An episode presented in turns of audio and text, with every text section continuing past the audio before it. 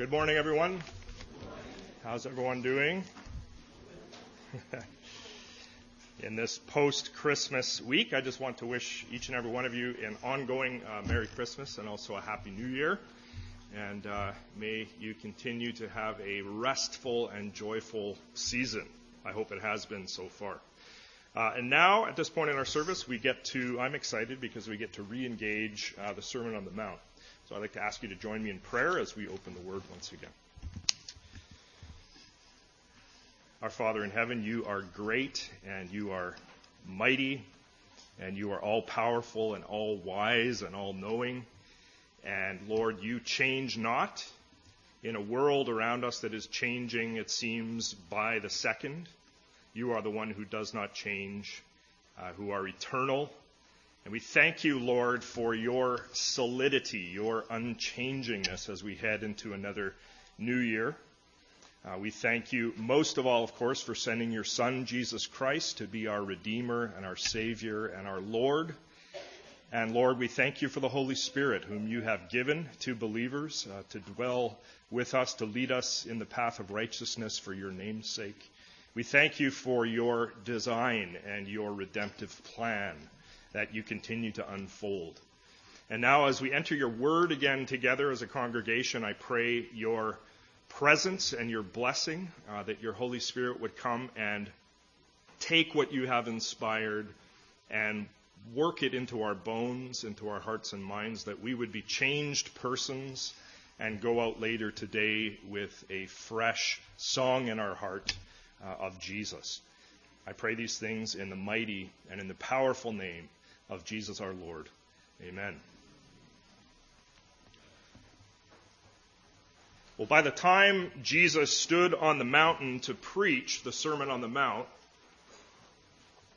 questions had begun to arise amongst the general population concerning Jesus himself. See, well entrenched in that society were people like the scribes and like the Pharisees. The Pharisees were people who insisted on the strict and meticulous observance of the Torah, of the law of God.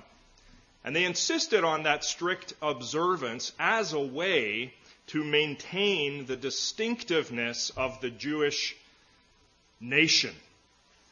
The Pharisees separated themselves from ordinary folk as they strove to keep zealously the purity laws and the Sabbath laws and the food laws. The scribes were the professional scholars of the Torah. They were the professional teachers of the law of God. The scribes normally had several students, and the scribes were people who were respected by the Sanhedrin. They advised the Sanhedrin on judicial matters.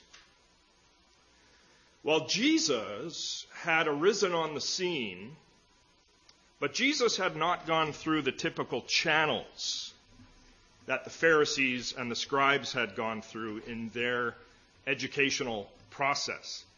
And aside from that, Jesus had also been saying some pretty critical things about the Pharisees and the scribes. And to top it off, Jesus had been spotted eating with people that no self respecting Pharisee would ever break bread with. And Jesus had also seemed to some to be breaking the Sabbath laws here and there. And so questions had arisen about Jesus. Some, some buzz about Jesus had been rumbling around the countryside. Who is this guy, after all? Does he actually care about the law of God? He's gained a following, to be sure, but what is his deal? Is his purpose to bring a new set of teachings that would contradict the Torah, the law of God, somehow, or possibly even overturn the Torah. This morning, our plan is to look into only two verses of the larger passage, Matthew 5, verses 17 through 20. We're going to leave verses 19 and 20 for next week. But in these four verses, Matthew 5, 17 through 20, Jesus addresses the buzz. He addresses the questions about him that had been floating around the countryside. And friends, these four verses, I need to point out, are some of the most crucial verses of the entire Sermon on the Mount. In fact, Jonathan Pennington has called these four verses the thesis statement of the entire Sermon on the Mount. So it is important, I think, for us to camp here on these four verses for this week and for next. Was Jesus a breaker of God's law? Or did he come to somehow amend God's law?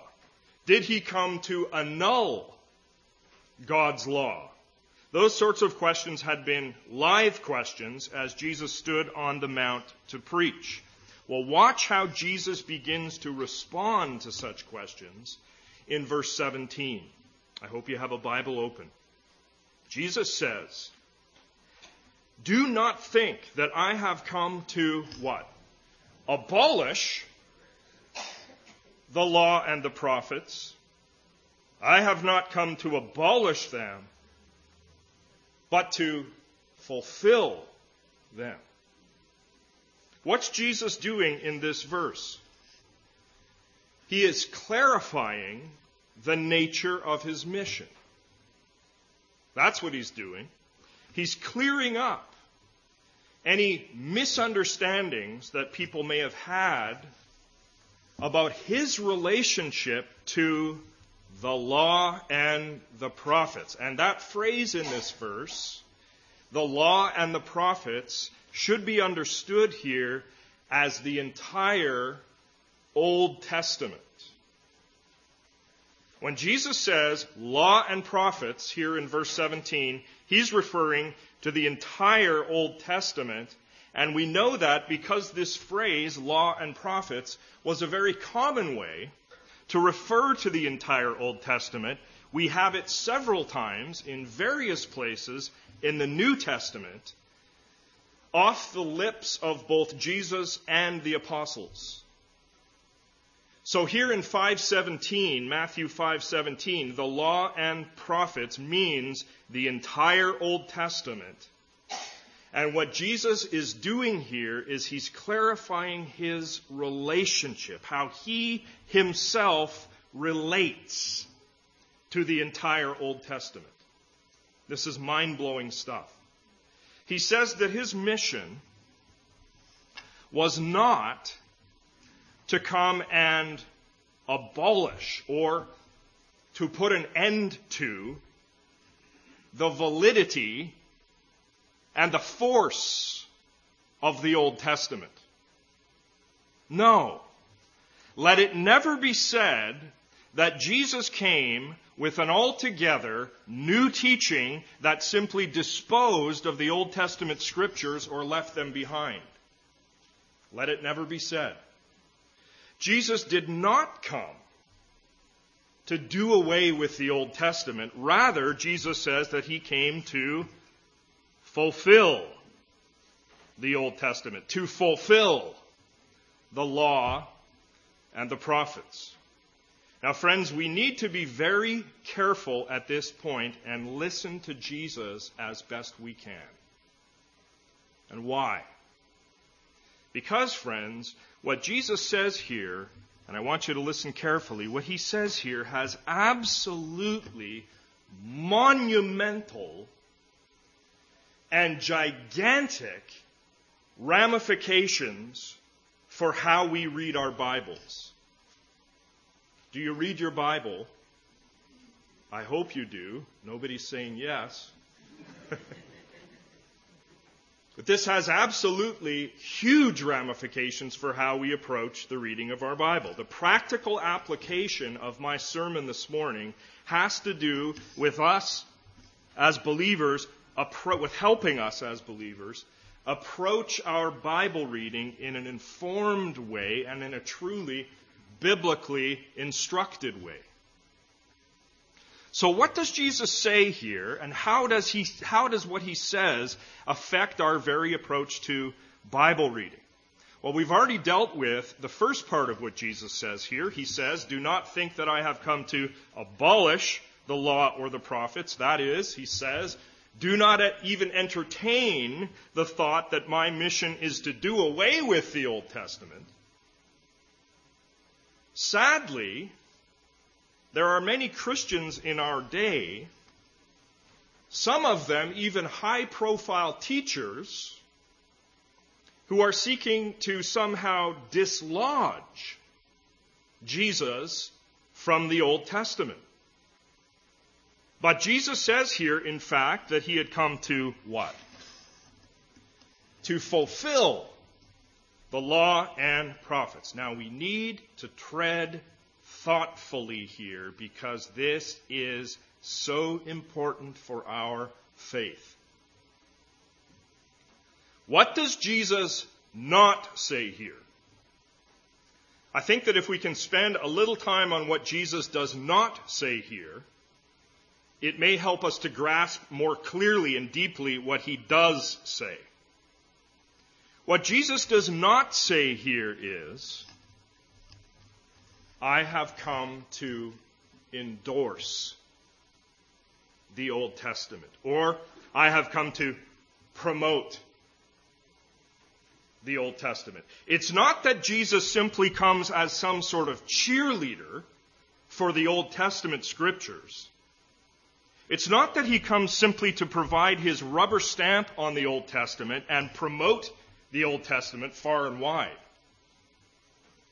It's not I have come to endorse the Old Testament. Neither does Jesus say here in verse 17, I have come to expound the Old Testament, or I have come to teach the Old Testament. That would not go far enough either.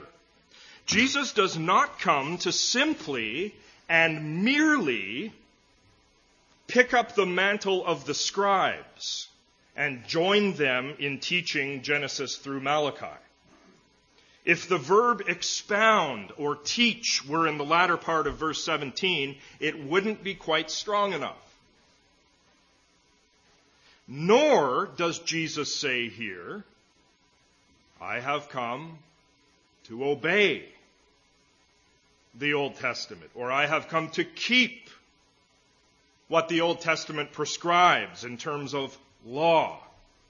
You see, it wasn't just that Jesus was coming simply and only to keep the regulations of God's Old Testament scriptures. He was coming to do that, but he was coming to do much more than that. So far, we've figured out the following. Jesus did not come to abolish or do away with the Old Testament, nor did he simply come only and simply to teach the Old Testament, or only and simply to endorse the Old Testament, or only and simply to obey the Old Testament. No, the actual verb that we find here toward the end of verse 17 is in fact the verb fulfill. I want to read the, the verse again because it's so important. Do not think, says Jesus, do not think that I have come to abolish the law or the prophets, the Old Testament. I have not come to abolish them, but to fulfill them. To fulfill them. Jesus came on mission to fulfill the Old Testament scriptures. And friends, this statement that Jesus makes here has everything to do with how we approach the reading and the study of our Bibles. Jesus is helping us here in the art and science of reading our Bibles. And it is an art and science to read your Bible. He's telling us here, what's he telling us? He's telling us that Genesis right through Malachi, the entire Old Testament, was preparation for him. That this person named Jesus fulfills Genesis through Malachi, so that we have to learn to discipline ourselves to read our Old Testament in that way. All of the Old Testament points to Him. Genesis right through Malachi is all anticipation of Jesus Christ. The entire Old Testament, all of the stories of Adam, Eve, Cain, Abel, and Noah, Abraham, Isaac, and Jacob, and all of their joys and their sorrows, David and Goliath, David and Saul, David and Abigail, the tabernacle, the temple, the laws about clean and unclean foods, the entire sacrificial system, Jeremiah's prophetic warnings of judgment, all 150 Psalms, the wisdom of Proverbs, the period of the Judges, Ruth and Boaz, Elijah and Elisha, Solomon and Hezekiah and Josiah and Zerubbabel, blessings and cursings in Deuteronomy, the suffering of Job, all of it culminates in and is fulfilled in the person of Jesus Christ. Jesus is the goal and he is the realization and he is the fruition of all the Old Testament scriptures, all the prophecies and types and foreshadowings in the Old Testament. He is what was anticipated all along in the Old Testament. To quote John Murray, Jesus means here in Matthew 5:17 that the whole process of revelation deposited in the Old Testament finds in him its completion, its fulfillment, its confirmation, its validation, still more, it finds in him its embodiment.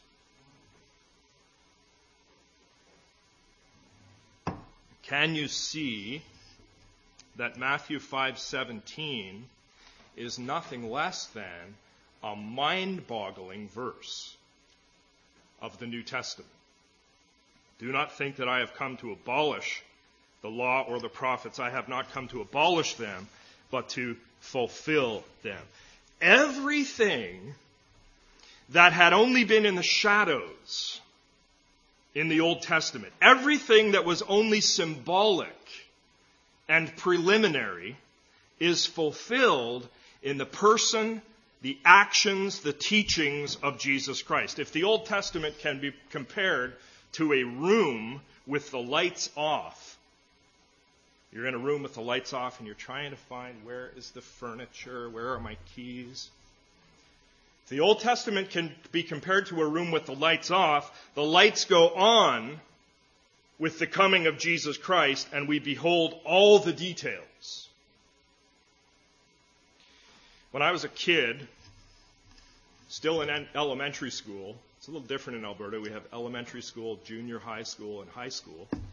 When I was still in elementary school, I used to love signing out Encyclopedia Brown mystery novels, mystery stories from the school library. At the end of each Encyclopedia Brown story, there was a revelation of sorts about how Encyclopedia, that was his nickname, his real name was Leroy Brown, I think, but there was a revelation about he, how he had solved the mystery. Uh, his solution was always based on clues that had been embedded in the story along the way. So after you read the end of the story, where the solution was, you could then go back to the earlier parts of the story to see where the clues were that maybe the first time around you'd missed as you were reading. The end of the story shed its light on the earlier parts. And friends, it's the same with our Bibles. We have the ending, the New Testament, with its revelation of the person of Jesus Christ. Jesus is the key. He is the solution, if you want. He is the goal, and He is the authority of the entire story. Genesis right through Revelation. Once we read the, the, New Testament, the end of the story, we go back to the Old Testament, and our reading of the Old Testament can never be the same. We read the Old Testament now in the clear light of the New Testament, where Jesus tells us that he is the fulfillment of the Old Testament. So, for example, we read the David and Goliath story as ultimately being about Jesus. That story is not as much about us slaying our personal Goliaths. We are not the center of the story. Jesus Christ is. Or the elaborate laws in the Old Testament for the Day of Atonement. Consider that for a moment the Day of Atonement, elaborate set of laws. All of it is ultimately about Jesus Christ and his sacrifice on the cross. And the entire story of the Exodus is really about the redemption of Jesus Christ in an ultimate sense, or the long discussion in the Old Testament of a futile world that is re- rehearsed in Ecclesiastes. That story is ultimately about how Jesus Christ stepped into the same futile world that you and I live in to do what? To die on a cross and set that world free of its curse and its futility. And so on and so forth. We need to read the Old Testament with our New Testament spectacles on. Friends, listen, we do not come to our Bibles, and I want you to hear me well. We do not come to our Bible. And you can push back on this afterward, I, am fine with that. We don't come to our Bible with ourselves as the primary subject, making Jesus just the means to our personal happiness. Bible reading should be much more dangerous than that. For born again believers whose treasure is Jesus Christ, is your treasure Jesus Christ? Have you been enlivened by the Holy Spirit of the living God? For born again believers whose treasure is Jesus Christ, we learn to read our Bibles panting after and looking for the supremacy and the glory of Jesus Christ in every text. He is the center of the story, not us. Do not think that I have come to abolish the law or the prophets. I have not come to abolish them, but to fulfill them. And then verse 18 For truly I say to you, until heaven and earth pass away. Now listen to what he says here. Not a iota, not a dot will pass from the law until all is accomplished. Wow.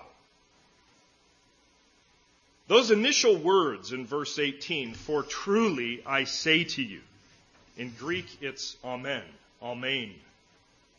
For Amen, I say to you. Jesus puts Amen at the beginning of what he says, not at the end like we do. For truly I say to you, those words are like a serious introduction, or they provide what Leon Morris has called a solemn emphasis, a solemn emphasis to what Jesus says next. For truly I say to you, says Jesus. And so now, as soon as he says that, we know that what he is about to say has special gravity and weight about it. He says, next, until heaven and earth pass away, not a iota, not a dot will pass from the law until all is accomplished. Now, Jesus has just told us in verse 17 how he came as the fulfillment of the Old Testament. The question is, how serious was Jesus? Or how comprehensive did he intend this fulfillment to be? We find out in verse 18. First of all, Jesus talks here about how not one iota, not one dot will pass from the law, or we could translate it, not one iota, not one dot of the law will lose force or become invalid. But the question we have is, what are these iotas and dots that Jesus is talking about here? Well, listen. The iota is the smallest letter in the Greek alphabet. Right, Bill? See, I got the confirmation there from the Greek expert.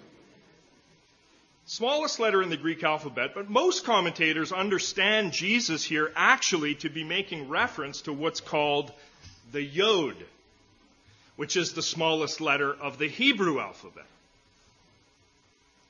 And the dot he mentions here in verse 18 is probably a reference to a tiny little serif, or a tiny little mark that distinguishes one letter from other letters. So take an example in English or in French. The capital letter O. Think of it in your mind. The capital letter O as opposed to the capital letter Q. Picture a capital O next to a capital Q in your mind.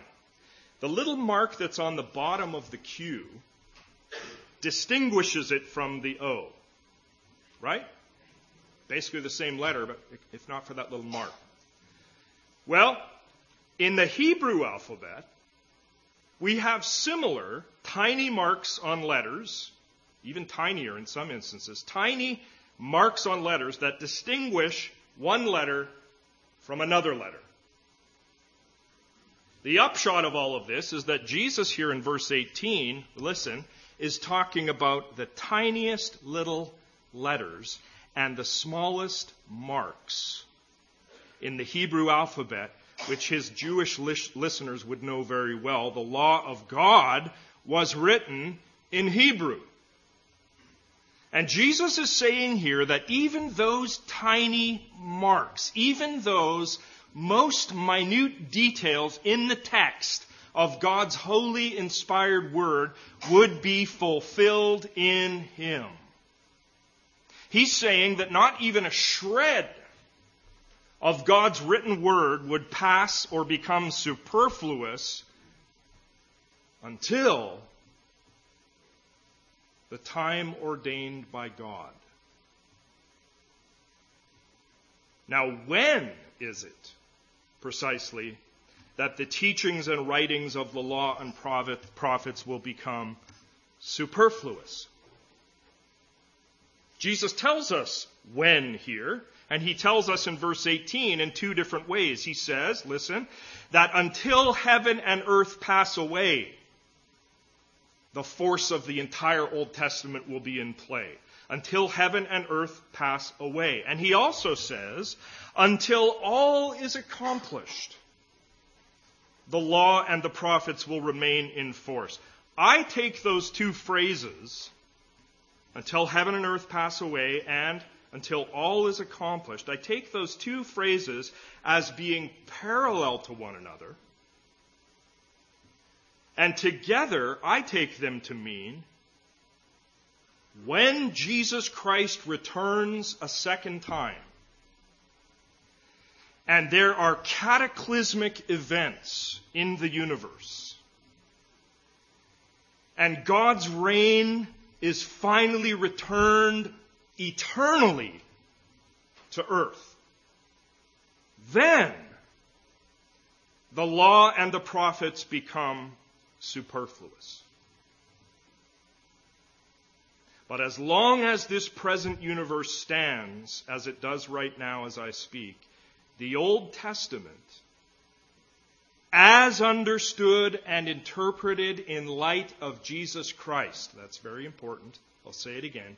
The Old Testament, as the Old Testament is interpreted and understood in the light of Jesus Christ, it remains valid and it remains in force. With the coming of Jesus Christ, who fulfills the Old Testament, we read and apply the Old Testament differently, don't we, than people did prior to his coming. But that new reading of the Old Testament doesn't mean that it is not valid, that it is not in force. Think of it with me for a moment. At the moment when Jesus was preaching the Sermon on the Mount, some prophecies and parts of the Old Testament law and prophets had already been fulfilled in him, hadn't they? Like the fact that he was born of a virgin, that had been prophesied in the Old Testament, like the fact that he was born in Bethlehem, that had been prophesied in the Old Testament, and also his overcoming of the devil in the wilderness that happened just prior to the point when he preached the sermon. The overcoming of the devil in the wilderness was the successful fulfillment of what Israel had failed to do in their wilderness experience. Jesus showed himself in that temptation experience to be the true Israel. And so at the moment when Jesus preached the Sermon on the Mount, several prophecies of the Old Testament had already been fulfilled in him. But then also, friends, at the moment when Jesus was preaching the Sermon on the Mount, other prophecies in the law and prophets had not yet been fulfilled. For example, the cross and the resurrection, which Jesus would shortly go on to fulfill. And then where we sit today, in 2018, his return in glory has yet to happen, right? And the new creation that Isaiah the prophet prophesied is not yet consummated, right? And so the Old Testament, every yod and dot interpreted through Jesus Christ, remains in effect. We read the Old Testament differently and we apply it differently because of Jesus, but that doesn't mean it's not still valid. Well, I wonder if you've noticed in these two verses that we've looked at, have you noticed the high view, the high view that Jesus has of the Old Testament? Have you noticed that? Have you noticed how Jesus here takes the Old Testament to be totally authoritative. Have you noticed that? I mean, he really talks up the value and the weight of the Old Testament in these verses. And so the question for us is do we have a high view of the Old Testament scriptures like Jesus clearly does in our passage? Ask yourself the question right now. When I read my Bible, I open my Bible, is my diet limited mostly or only to the New Testament? Or do I spend sufficient time beholding Christ and his glory in the Old Testament? In this morning's passage, Jesus exalts the authority of the Old Testament. In the words of John Wenham, he says, he says, to Jesus, the Old Testament was true, authoritative, inspired. To him, the God of the Old Testament was the living God, and the teaching of the Old Testament was the teaching of the living God. To him, what the Old Testament scripture said, God said. I wonder, friend, if you and I have the same high view of the Old Testament that Jesus has. Did you know, believer, I'm addressing believers. Did you know, believer, that you would not stand forgiven by God? You would not stand forgiven by God for your sin right now if Jesus did not have the incredibly high view of the Old Testament that he has. Did you know that? I want to say that again because it's 100% true as a believer, you would not stand forgiven by God in this very hour if Jesus did not have the high view of the Old Testament that he has. What do I mean by that? I mean this. The Old Testament law of God prescribed death for sin. You with me so far? And God cannot break his own law and just go ahead and forgive sinners of their sin while bypassing or forgetting about that death penalty. That would make God untrue to his own word if he did that. And so what does God do?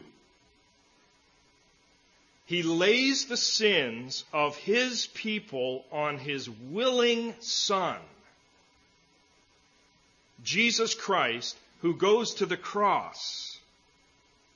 And on the cross, Jesus fulfills the law. I have not come to abolish the law and the prophets, but to fulfill them. He might have cried that out when he was on the cross. On the cross, Jesus fulfills the law. He takes the death penalty for sin that had been prescribed in God's law, not for his sin, but for the sins of his elect.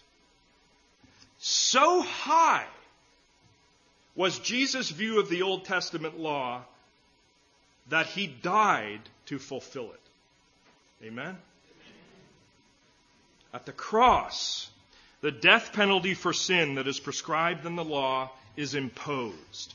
The punishment is exacted. Jesus dies. And through that death of Jesus on the cross, we who have sinned can be forgiven.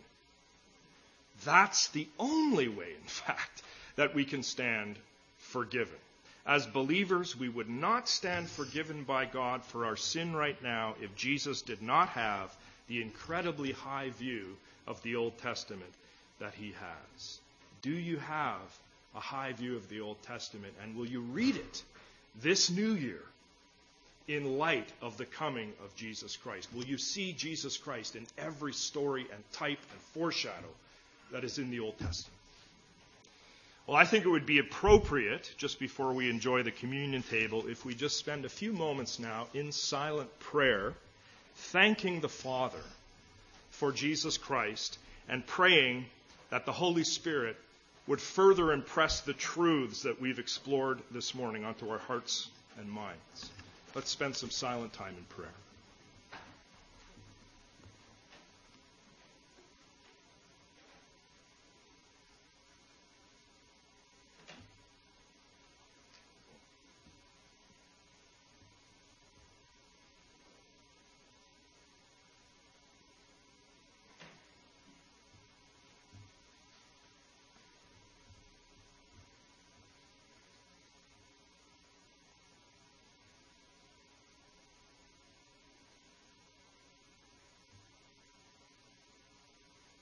Our Father, we are so thankful for Jesus, first of all, and for your word, and for the coherence of Jesus and your word and what that means for our lives. Uh, I pray, Lord, that as we go into our weeks this week, that uh, our weeks would be worshipful uh, because of what we've seen here today in your word and because of Jesus himself. Pray this in Jesus' name. Amen. And now go forth from here as trees, strong and healthy, rooted and grounded in God's Word, nurtured by God's grace, watered and enabled by the power of the Spirit, blown and bent by enough distress to make you strong. God bless your going. Amen.